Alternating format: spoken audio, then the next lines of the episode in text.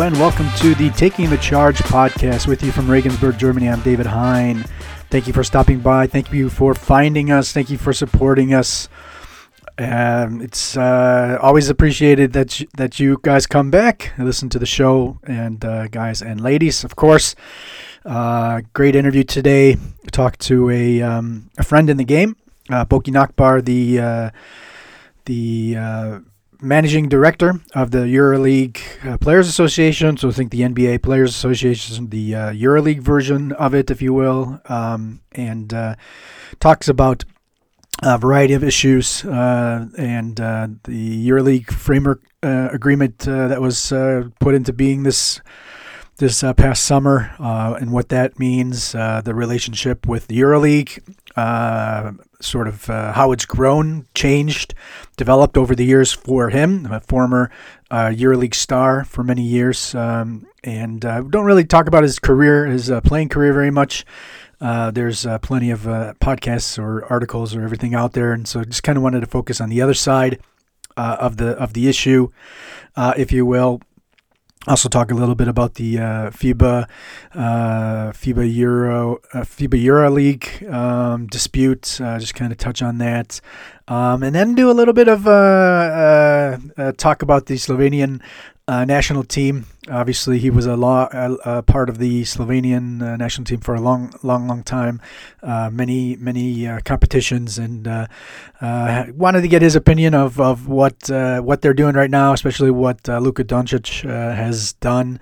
Um, and so, hope you guys enjoy that. before we do get into that, um, each week we also have a, a Taking the Charge Prospects podcast that is available via uh, paid subscription. You you know you can find that here on the Substack. There's a uh, there's a button in the post for this where you can subscribe to that.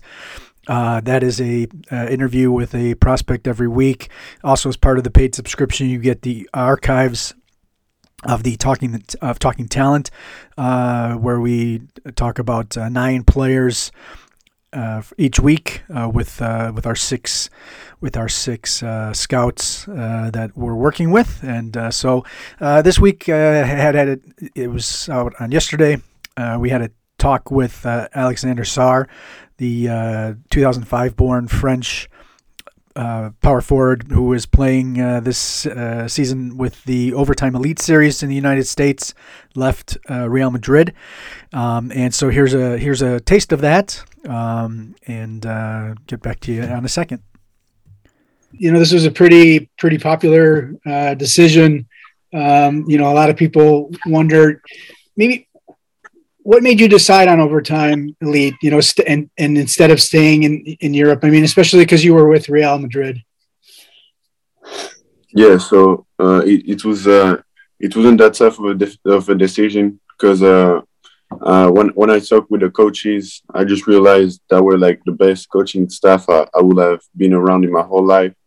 We have a, a lot of skill coach. We have uh, Coach Kevin Ollie who gives a lot of energy on and off the court. He just shows support to you, and he's just here to make you better and to make you a better person and a better player. So I, I really wanted to join the program because because of of that and the, the level of competition I have around me. I play with uh, with top prospects and top players from all around the world.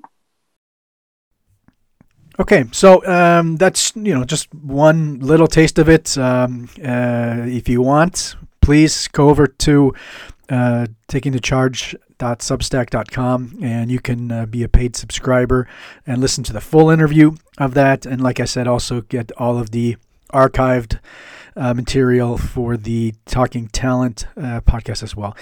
Uh, all right, so let's get to uh, Boki Nachbar, uh, uh, managing director of the Euro- EuroLeague Players Association.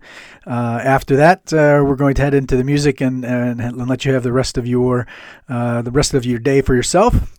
so really, really appreciate you taking your time and supporting us. And talk to you next week.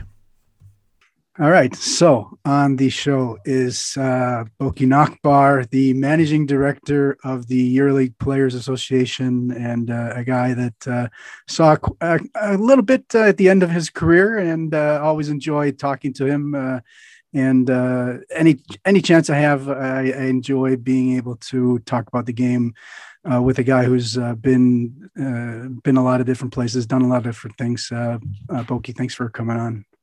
Oh, thanks for having me. Thanks for having me. Why don't we first start off with you know you're the managing director of the EuroLeague Players Association, so why don't you why don't we just get your first opinion of of, of the state of the of the EuroLeague? Um, you know, uh, you know, you look at teams like uh, and and uh, and, uh, and and Moscow, CSKA Moscow, kind of struggling, uh, and then we see sort of a sort of a an emergence of the French teams with Asvel and Monaco both being in the playoff spots right now. Um, you know, you know, former powers like uh, Panathinaikos kind of struggling. Um, just maybe your, your thoughts in general about uh, about the the season and uh, I'm not saying you know I like this team or that team or anything, but just your mm-hmm. general thoughts about the about the league. You know, we're we're, we're at the time of the recording eight weeks into the season. Yeah, well, it's uh, it's um, you know still relatively early on. You know, there's some a lot of teams are still trying to find their their their true rhythm and and and, and identity. Um, you know, like you mentioned, you have some teams who are, you know, the established teams with the, with the core that they kind of um, brought from previous seasons, like CSKA Moscow and, and, and Efes, you know, struggling early on. Um, you know, some new teams that are popping up. I would include Olympiacos in this group. I wouldn't say new team, but you know, the team that definitely um, raised some eyebrows in, in a in a positive way early on. You know, won won a lot of games and uh, is looking like a, like a real contender. Um, and um, yeah, you mentioned French teams. You know, Milano playing really well. Barcelona, kind of like where we where we thought they're going to be. Um, so I think it just shows the strength of the league. To be honest, you know, to have loaded teams like Efes, uh, you know, um, basically reigning champs, and, and CSKA with a with a team that is always aiming to to win the league um, struggling early on and not being a cakewalk for them, I think it shows the strength of the league. You know, there is no easy games. That's a fact. You know, um, maybe a few seasons ago we could say that there was a team or two that, um, you know, was considered a team that was um, mainly participating. Um, I don't think that exists anymore, to be honest. At least not in this version of or, or this year's version of the league. You know, every every league is every team is tough. Um, even the newcomers in this league, you know, UNICS Kazan or, or, Monaco, they can beat teams. They can beat top teams in any given night, and that just eliminates the the, the factor the factor of of having uh, an easy game. It does not exist. Anybody can beat anybody, and that's what makes it so exciting. So, um, honestly, not surprised. Um, I, I, I, expected that some teams will struggle early on. Um, you know, even the established teams. Um, injuries obviously are in, in, you know a big factor of it. Um, schedule sometimes is a big factor of it, but I think once the dust settles and we get into the second part of the season, we're going to be able to pinpoint which teams are truly the ones that that could aim to win the championship. You, played in this competition a long time, um, both before and and after your NBA career, and and you've uh, you're a fan of the game and and and and everything. But you know, for the last three last three years, you've also been uh, the head of the of the EuroLeague Players Association. So you also see the game in uh, from a different standpoint. I was, I was just kind of wondering how how has how has your game watching uh, changed at all? I mean, uh, I, I, imagine at the beginning, you know, kind of like, man, we need to get rid of these stickers, or mm. you know, we need to do, you know, things yeah, like that. Yeah, how we yeah. can, you know, how we can improve. The, maybe just talk about how how the the uh, you know the evolvement uh, the evolution of, of of how you kind of watch uh, EuroLeague games now that you're you know i'm not going to say on the other side because it's not entirely correct but you have a different role yeah. in there in the space.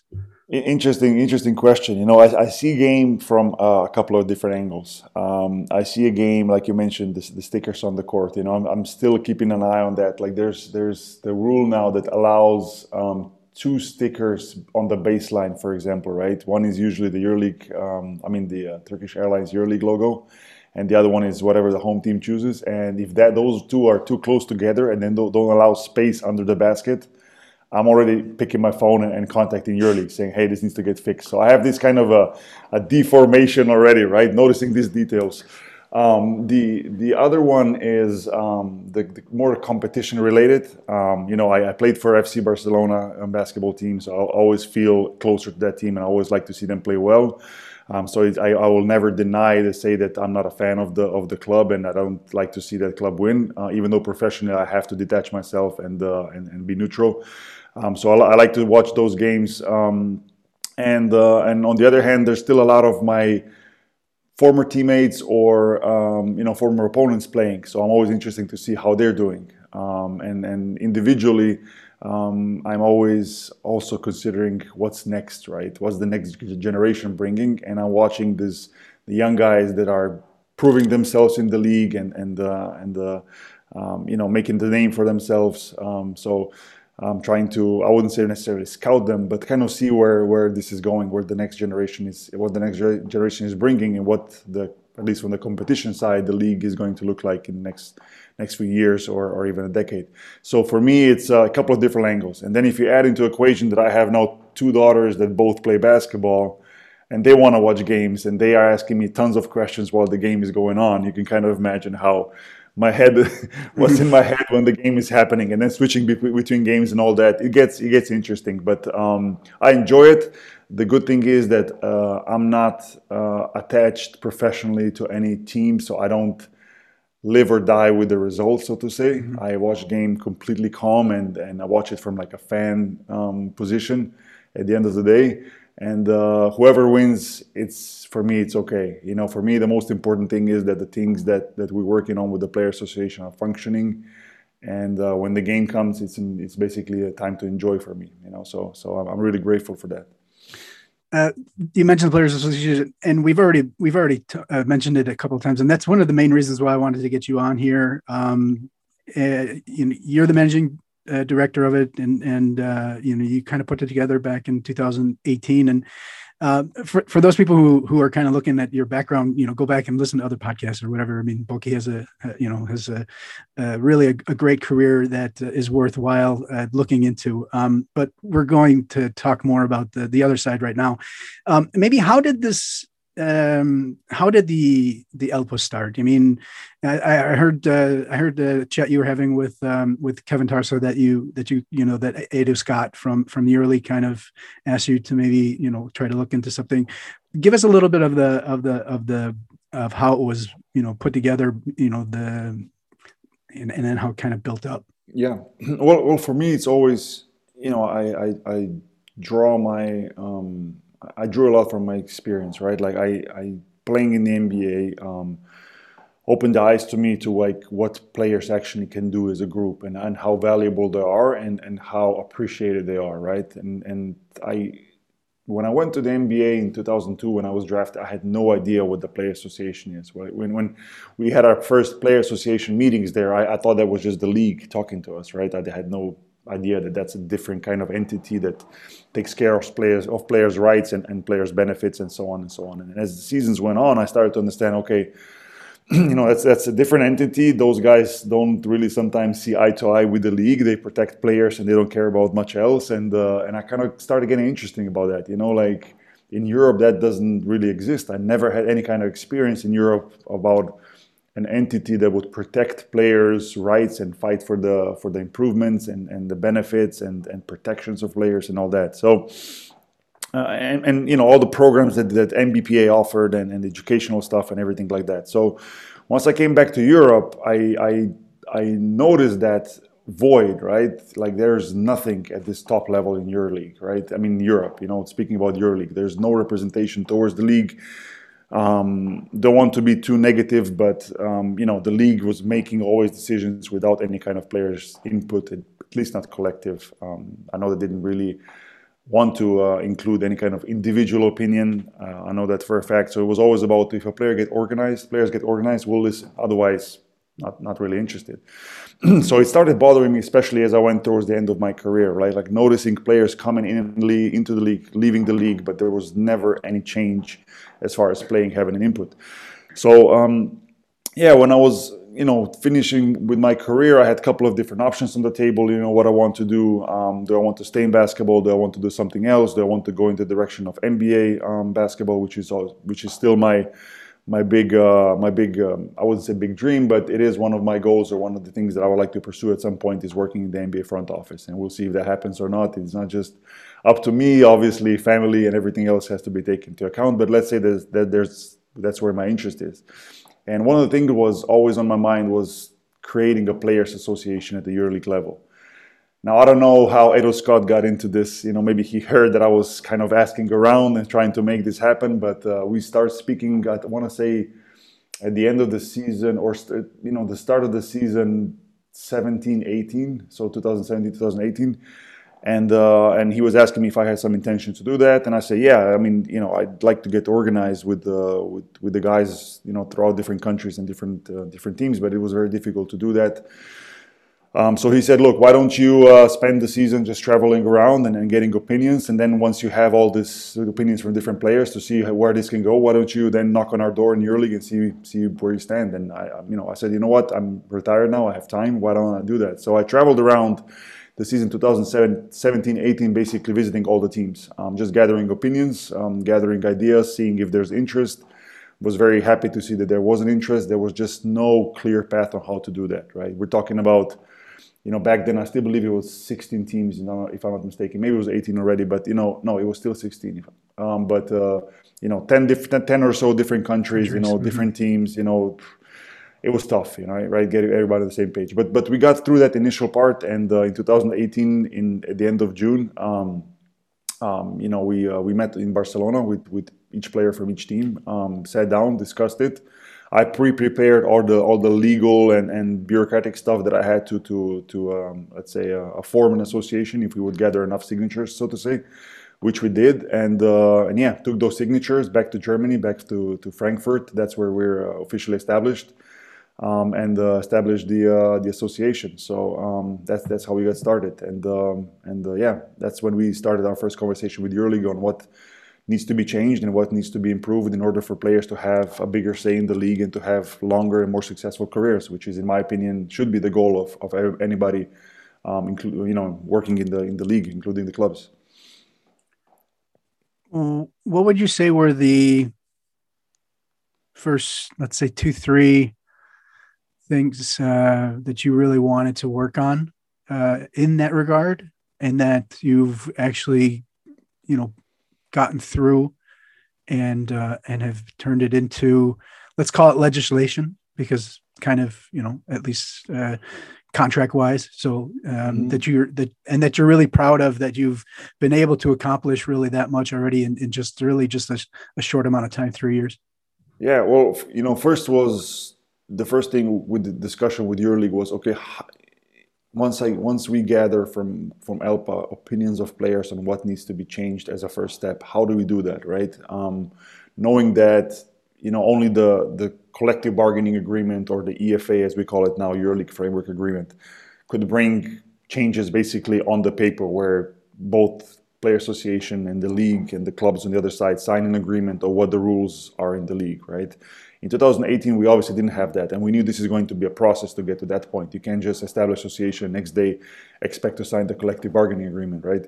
Um, so for us was, to be honest, putting pressure on EuroLeague to make some initial improvements for players that are needed now, that should be done maybe a decade ago, and also to show to anybody involved in EuroLeague that that we're serious about improving the things for players. So it's not just three years sitting around until we negotiate the collective bargaining agreement, but some first initial steps are made.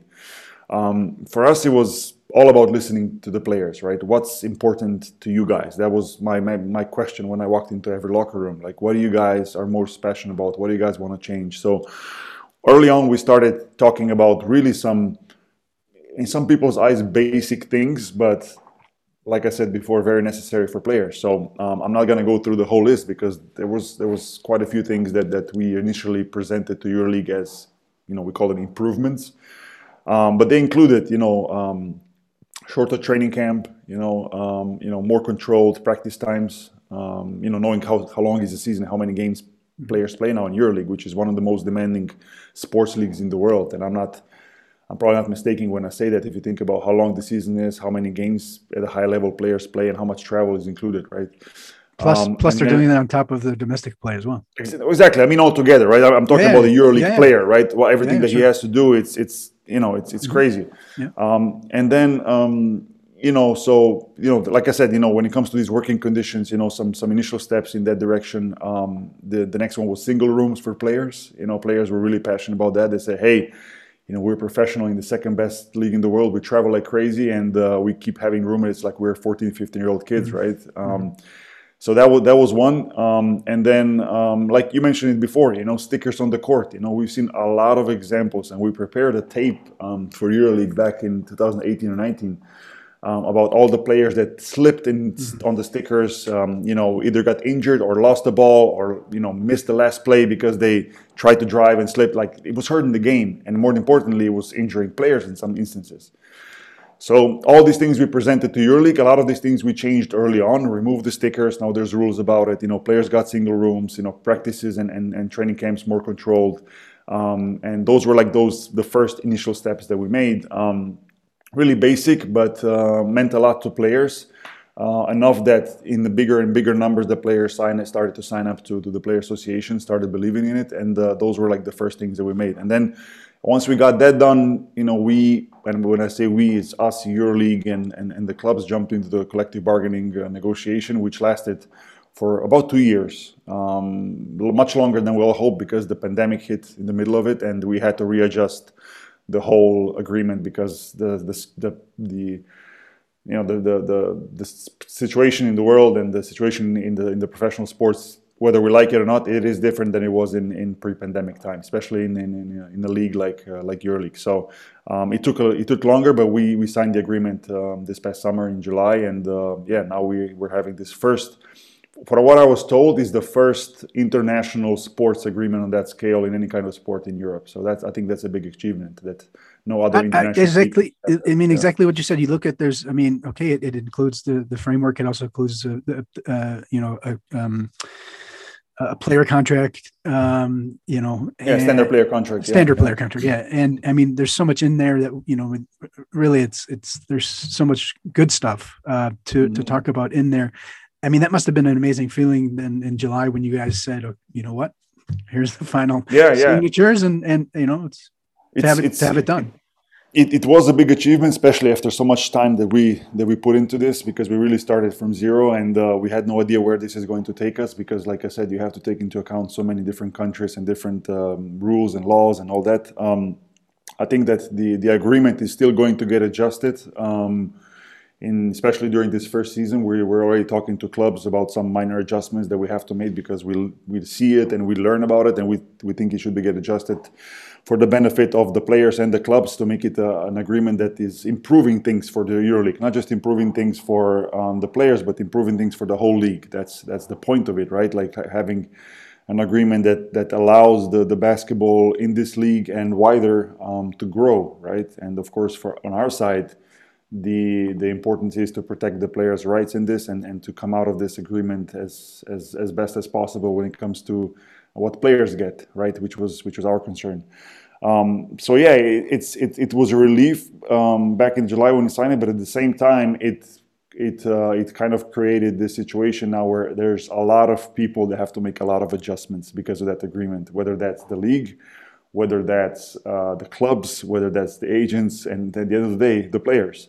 And we're still in this process now, right? Like we're two months into the season, and uh, and still a lot of a lot of these entities have to adjust to this new agreement. Um, but I, I, completely expected that. Um, that's why we didn't have this celebration mode in July when we signed it. We said now it's going to be time to work for the next year or so to to make this agreement really, let's say, fall down on the ground and and, and put the roots down and start growing. And, and most importantly. Um, um, put some examples on what's to come in the future because I see this as just step one. I don't see this as the end product.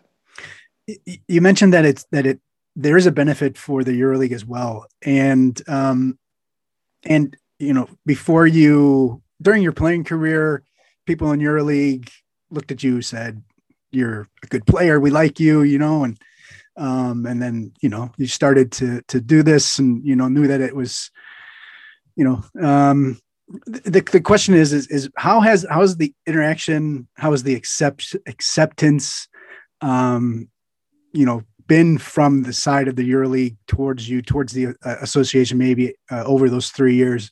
You know like I said at the beginning you know you ah this is Boki you know he's, he was a star mm. in our league and you know we like him smiles and all that. And then it's like oh man what's he doing to us you know?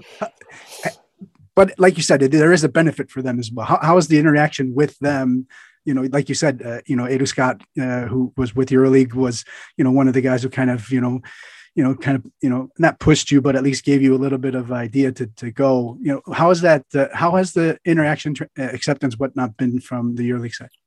Well, I, you know, um, you know, early on, any any kind of let's say project or any kind of thing you start, everything, every all is goody goody, right? Everybody's best friends, right? Like, yeah, we'll do this, sure, you know, um, you know, it's it's going in a good direction. But then as the issues started to pop up, and where you know, I really, I think the EuroLeague kind of learned early on that I'm really passionate about protecting players.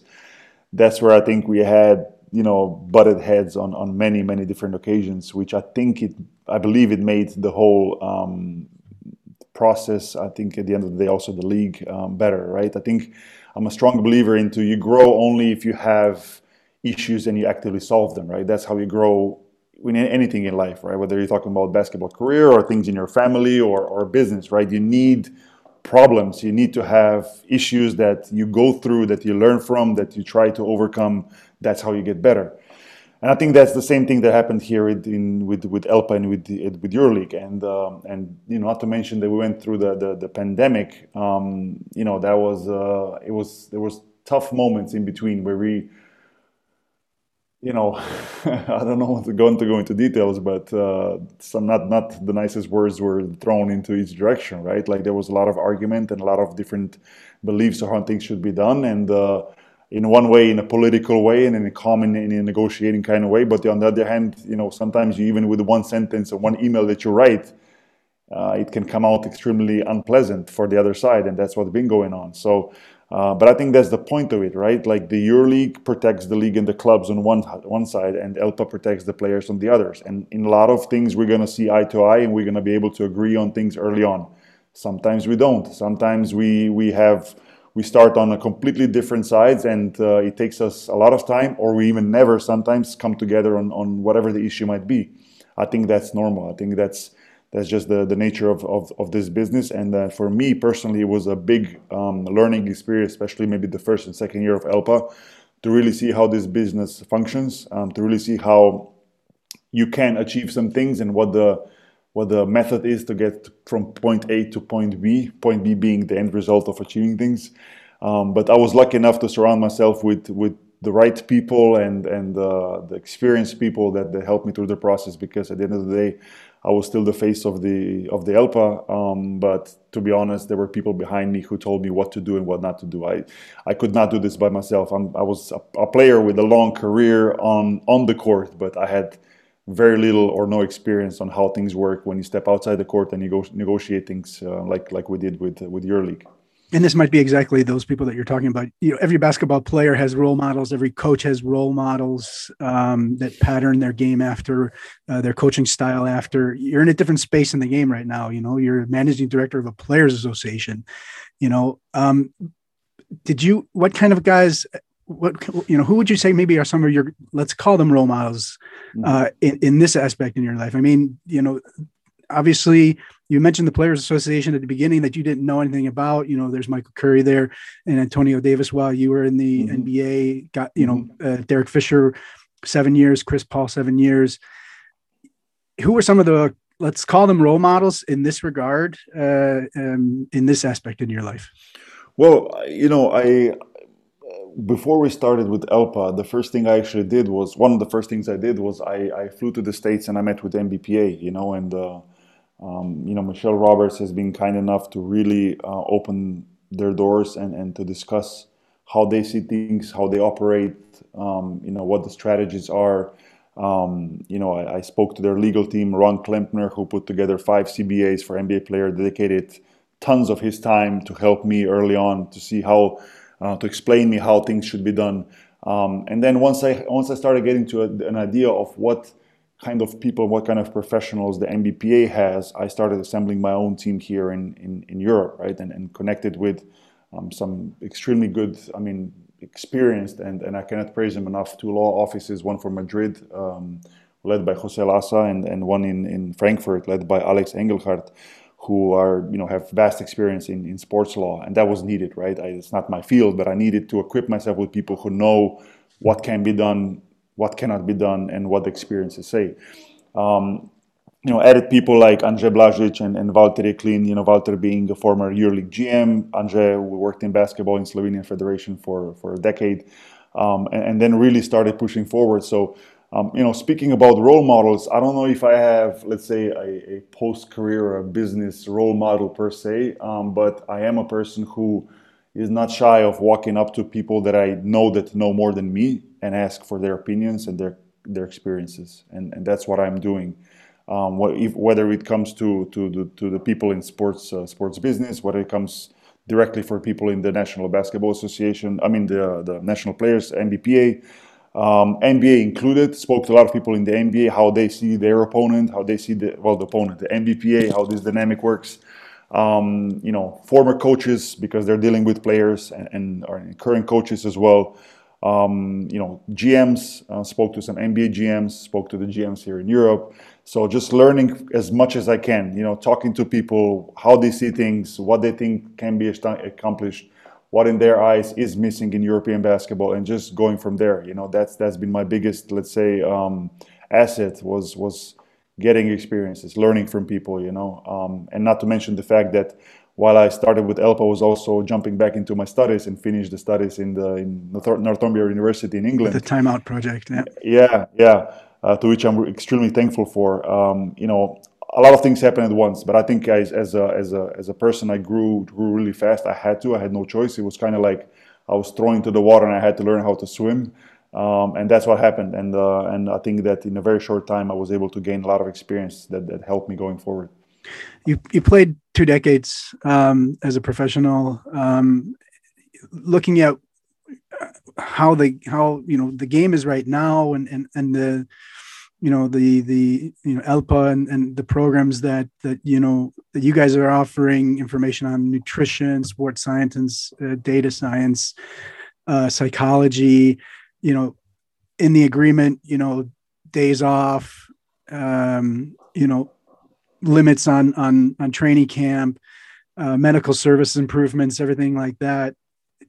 Take us if, if you were a rookie right now how do you think your career would be different?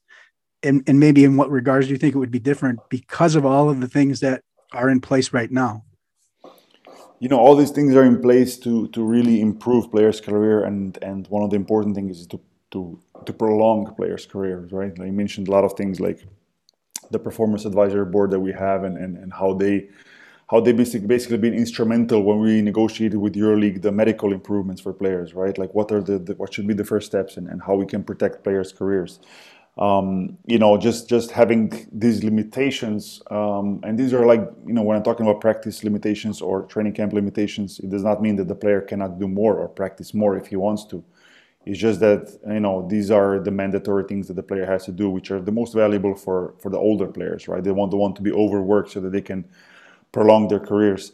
Um, but but as a young player, you know, coming into the league, you know, if I compare myself when I was, you know, playing in Benetton back in 2000, 2001, you know, it just seems that it's not seems, but it's a fact that it's so much more organized, um, so much more uh, attention is paid to details. Um, you know, the the technology behind the or the sports science has improved, has vastly improved, and a lot of clubs are are, you know, pushing in that direction to really learn how to load or how to um, you know how to have the proper load management so the player can function as for as long as possible the best as possible we didn't have that back in in 2000s or, or you know the generation before me or maybe the players that were right right after me um, you know talking about 2000 2005 or so um, even 2010 when i was playing EuroLeague it was all about just whatever the, the the club and the coach felt at that time, that's what we did. There was really no rules, you know, and, and, and a lot of players got bothered by that. You know, they were, they were asking what's the what's the reasons behind doing that? What's the science behind it? You know, why should we have do this? Why should we have that?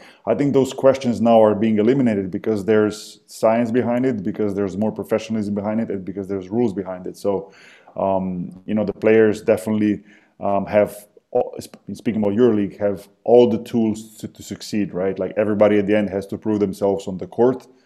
But I think that the gap um, that was huge between NBA and EuroLeague, you know, 20 years ago, from that standpoint, is is is smaller. It's not gonna disappear. I think the EuroLeague, the NBA is still making huge improvements in a lot of different areas, but Um, some things are, are already um, some of those steps have been made in EuroLeague in EuroLeague clubs over the last I want to say three, four, five years that are working directly in the direction of prolonging and enhancing players' careers. Something that I think the clubs didn't really think about in the past so much, you know, but now they are.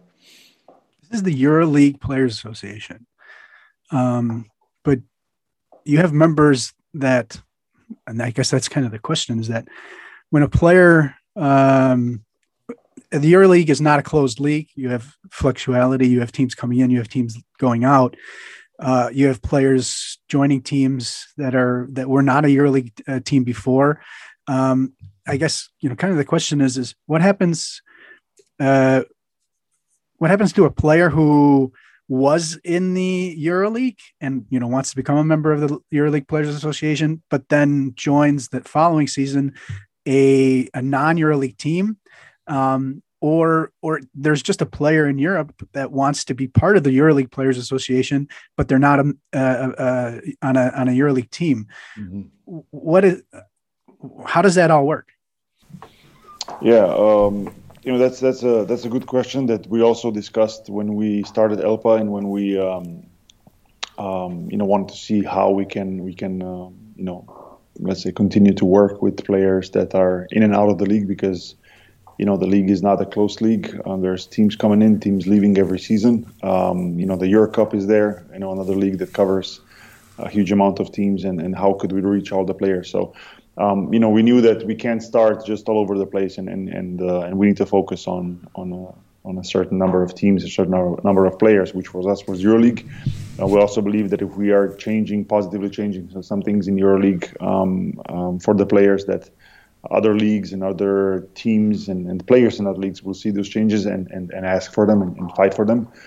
Um, so um, you know, for us was initially yeah all about the EuroLeague players, and um, um, you know we do have uh, a status called associated member for all the players that uh, played in EuroLeague and became our members, but then leave the league. So those guys can continue to work, you know, um, use some of our services and, and attend our seminars and, and be and participate in that kind of way. And any, kind of um, service or partnership that we made, any kind anything that we offer to our members, we offer for to former members as well. Um, you know, we have discussed already uh, internally um, the the possibility of of adding Euro Cup players um, into the association.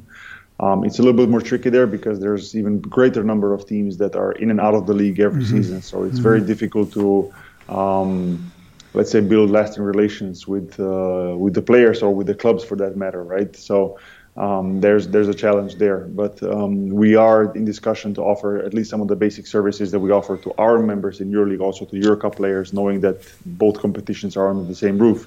So for us, it would be um, um, things like second medical opinion or overdue payment services um, and things like that um, that we already could offer to players now.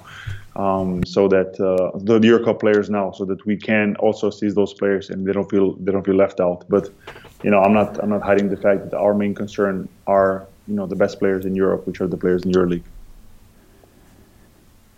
You you mentioned um, you mentioned uh, it's not a closed league, uh, and and I was just wondering what your your, thoughts are um, on on that sort of idea that you know it's you know it's still kind of in there, it's still floating around. There's also an NBA Europe that's kind of uh, also sort of still in, in in the realm, and you know, and the thing is, is that um, you know you have these teams that are still playing in their domestic league, and and uh, so you know, what are your thoughts uh, in general about sort of this? Um, I don't know how serious it is uh, to make it a closed league, but just your thoughts on that. Well, I, I think that EuroLeague is definitely going through some through some changes, right? I mean, we'll see those changes. I think come to fruition in the next maybe season or two. You know that that some teams, um, you know, are, are, very vocal, or some clubs are very vocal about um, asking for some of those changes, whatever they are.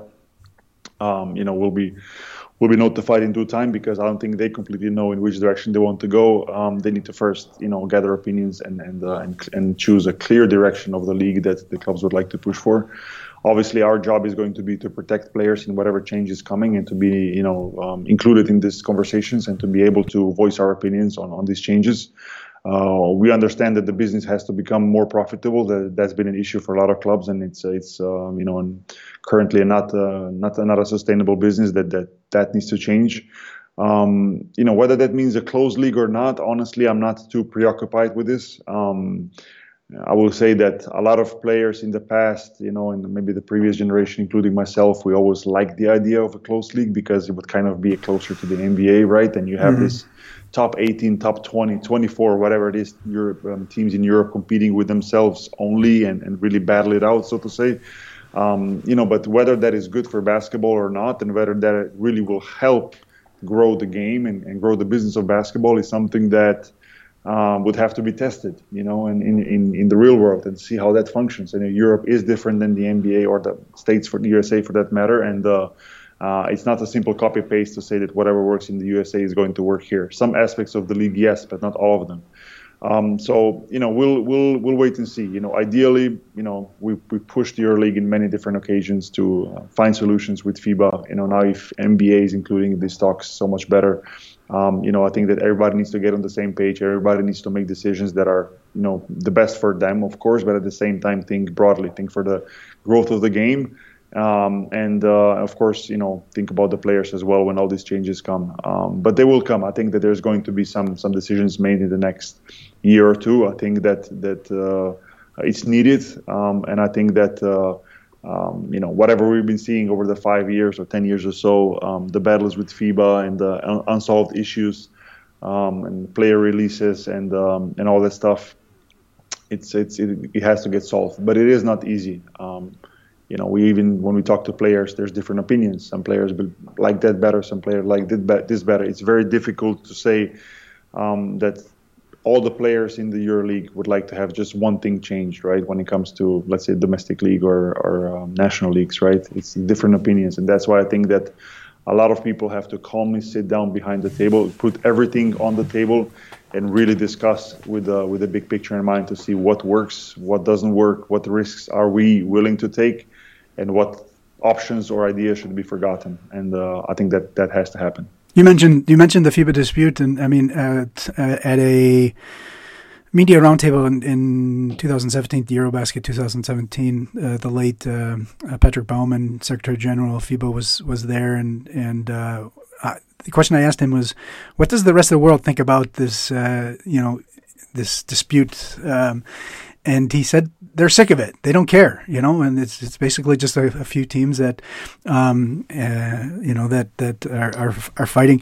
Do you foresee that it, that it'll be resolved? And and this coming from somebody who you know played many many many years. Um, um, f- uh, for the national team, did you did you even play in the windows before? Because I know the windows. Yeah, I, I, did play in the windows before I went to the NBA, which was like I don't even know when was the first time I played in the window, maybe like 2000 or something like this, mm-hmm. maybe 1999. Um, a couple of times that, that, I joined the national team, and um, back then there was windows during the season. You know, the, the windows are tricky. You know, it's it's. I completely understand the model. I understand why FIBA likes that, and I of course understand and see that there's it's been a success in other con- continents. You know, the issue here is that in Europe you do have this really strong league mm-hmm. that puts already so much pressure and so much demand on players when it comes to games and travel. Now to throw in two windows during the season, it just adds to that. Um, and without changing the current model of EuroLeague or changing the number of games to just add more games on top of the players, players don't don't necessarily like that. They don't they don't see that as a, as a benefit for them, right? They don't see that as a right opportunity to represent the country, knowing also that the NBA players are not participating in these mm-hmm. windows, right? right? And, and and probably never will, or never say never, but you know you know what I'm trying to say. The NBA has its own way, and it's a closed league, and, and they do things their way. So um, you know, finding the the solution here is not easy. I think if the solution was easy and if everybody could keep their position in this, then that would be done you know a while a while ago. But it is a conflict, um, and I think everybody will have to lose something to gain something. So. Um, you know when when uh, when you know you mentioned that that uh, you know your answer to you was that everybody is, sick of the the issue already and it's it's it's uh, it's already something that people kind of don't care about that's exactly true because I think that it's hurting basketball, and a lot of people just don't want to deal with the politics of it anymore. You know, um, and that's not good for basketball. I think that the solution here is to really think how can we grow this sport? How can everybody um, gain from this? How can everybody improve? How how we can all grow in this? That's once you find the answer to that, that's the that's the right solution. That's the way to go. If you're only taking care of your own, but you're hurting the other side or hurting the, the game of sport, the the in sport of basketball, that's not the right solution. And I'm not just talking about uh, the yearly here. I'm talking about both sides. I think that both sides needs to make concession in order to to make this work. Um, I guess kind of last touchy topic, whatever you want to call it or whatever. But um, the shareholders of the EuroLeague have decided to um, uh, to uh, have Jordi Bertomeu, the CEO of the EuroLeague, uh, step down at the um, I believe at the end of this season. That's right, right? Mm-hmm. At the end of, Yep. um, just wondering your thoughts on that in general, and, and, and maybe the the legacy that you think he leaves, and obviously not knowing what uh, you know what will you know who will come into his place and you know what that will look like. Uh, but what do you think maybe is an opportunity that this opens up?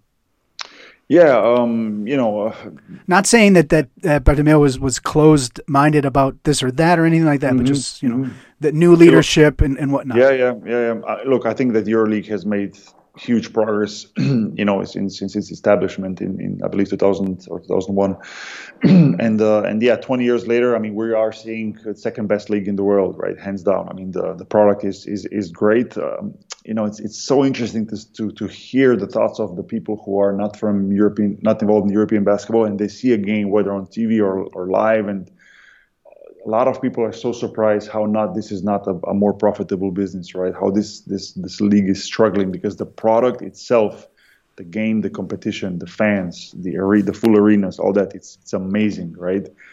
So I think that you know Jordi did an amazing job over the 20 years and brought the league to this point. I don't necessarily disagree that somebody else should maybe step in and, and take this forward. Um, I don't know what the clubs are intending to do here. You know how they want to restructure the management of the league, how they want to, uh, who they want to appoint to lead this forward. Um, you know what kind of additional changes they want to make at this point. Everything is kind of, you know, murky still, and there's some rumors floating around, but but nothing substantial. I think that's going to take time for that. Um, I think that's why uh, the clubs are going to definitely use this season to, um, you know, I believe in the summer make some of those some of those changes. Um, and uh, um, that that are that are needed. And I think that uh, if they're going to be thought out well, and I think they, there's going to be a clear path and a clear plan. I think the league and the clubs and of course the players can benefit from this. Um, but uh, but yeah, we're in like I said earlier, you know, we're in a time where there's some changes coming for sure. Um, and uh, I keep saying this, you know, for us, it's our main concern is that we keep the status of a player that we have achieved so far into whatever different kind of version of the league we have we have next. And by different version i just don't mean i don't mean like a grand scale changing of the league but i mean a different version with potentially a different different uh, person that leads this whole process. And uh, and uh, yeah we have to make sure that the player in this changes the players are protected. That's that's the main thing. I, I know you have plenty of things to do, and, and I just wanted to touch on one one more thing, which I, I know you're gonna. I'm gonna get a smile uh, as soon as you hear it, and and uh, you had a you had a huge summer in terms of you know the the the framework agreement and everything else that goes around that. The summer also included your native Slovenia uh, qualifying for the Olympics. Uh, you know, Luka.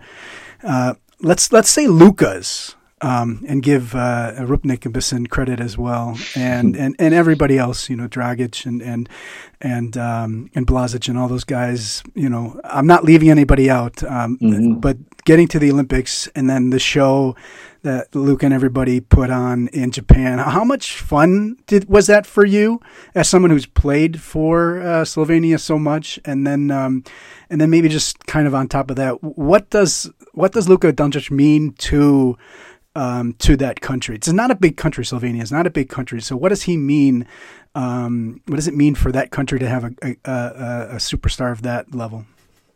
You know, um, when it, when it comes to national team, you know, it's it's it's so enjoyable um, to watch this the new the next generation that came after us to to take this a step further, right? Um, what I'm trying to say is that you know the when Slovenia got independent in in you know the early 90s and then until basically you know 2005 or so 2007 when we 2009 when we first started getting close to winning the medal at European Championship which was like a 15 year process and a lot of a couple of generations have changed uh, during that process was like a huge step forward for Slovenian basketball. Um, and then we kind of felt it's going to plateau right at around 2015. You know, we had a 2013 Eurobasket in Slovenia. Mm-hmm almost got the medal, you know, lost to France in quarterfinals, then ended up being, uh, you know, fifth at the end. But we felt we had the talent to, to with a little bit more luck to win a medal finally, right?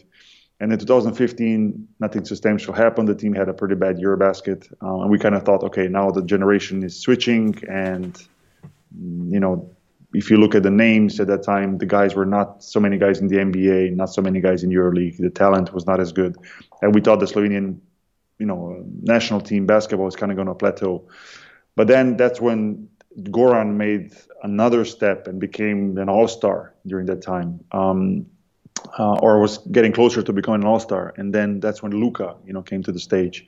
And those two guys, um, together with Coach uh, Kokoškov, which was a great selection as a as a as a head coach, um, really pushed this team to another level, right, to winning Eurobasket in 2017, which was in a lot of people's eyes a big surprise. Um, but if you think, if you look at the way how they played, it was completely well, completely deserved. Nobody could can argue that. And then to take it, you know, four years later to be in Olympics and basically have a shot of winning an, an Olympic medal, and uh, with a little bit, uh, you know, a little bit, I would say, less burden on Luka. If there was one more player that could take some pressure off of him, I think the medal would be there. Luka just had to carry this team pretty much on his own. Um, not that I want to say that the players are not quality players that were with him, but that's just the reality. Luka was by far the player that carried his team more than any any player, maybe in maybe the history of the Olympics, so to say. Um, but uh, but yeah, you know, to see the Slovenian basketball national basketball team com- continue to grow and to continue to achieve results and to continue to bring the country together uh, while we're going through a lot of the political, you know, turmoil back home, which I'm not going to bother you with. But sports being the one entity that brings everybody together, it really brings a lot of joy to us. It's so important for us, and uh, sometimes I question whether the people in Slovenia actually realize the the, the importance, the value, the, the achievements that Luka is making for himself and for the sports of basketball and for Slovenia uh, I hope they, I hope the people do because he's uh, one of a kind. You know, he's a player that is a generational player, um, uncomparable. I mean, we can discuss about European greats that came to the NBA before, but nobody's achieved so much at such a young young age as Luka has. Nobody, and who knows what else awaits him? He's only, I believe, 22. So, um, you know, he has so much more in front of him. So yeah. It's, uh, it's definitely a special time for Slovenian basketball to have um, you know one of the best players in the world um, wearing also a national team jersey. That's huge. All right. Uh, Boki Nachbar, Managing Director of the uh, EuroLeague Players Association. Thank you for so much of your time. Appreciate it. Uh, uh, as I said at the beginning, it's always a, a, joy to talk to you, talk basketball, talk everything. So thanks again for your time. Thanks, David. Thanks.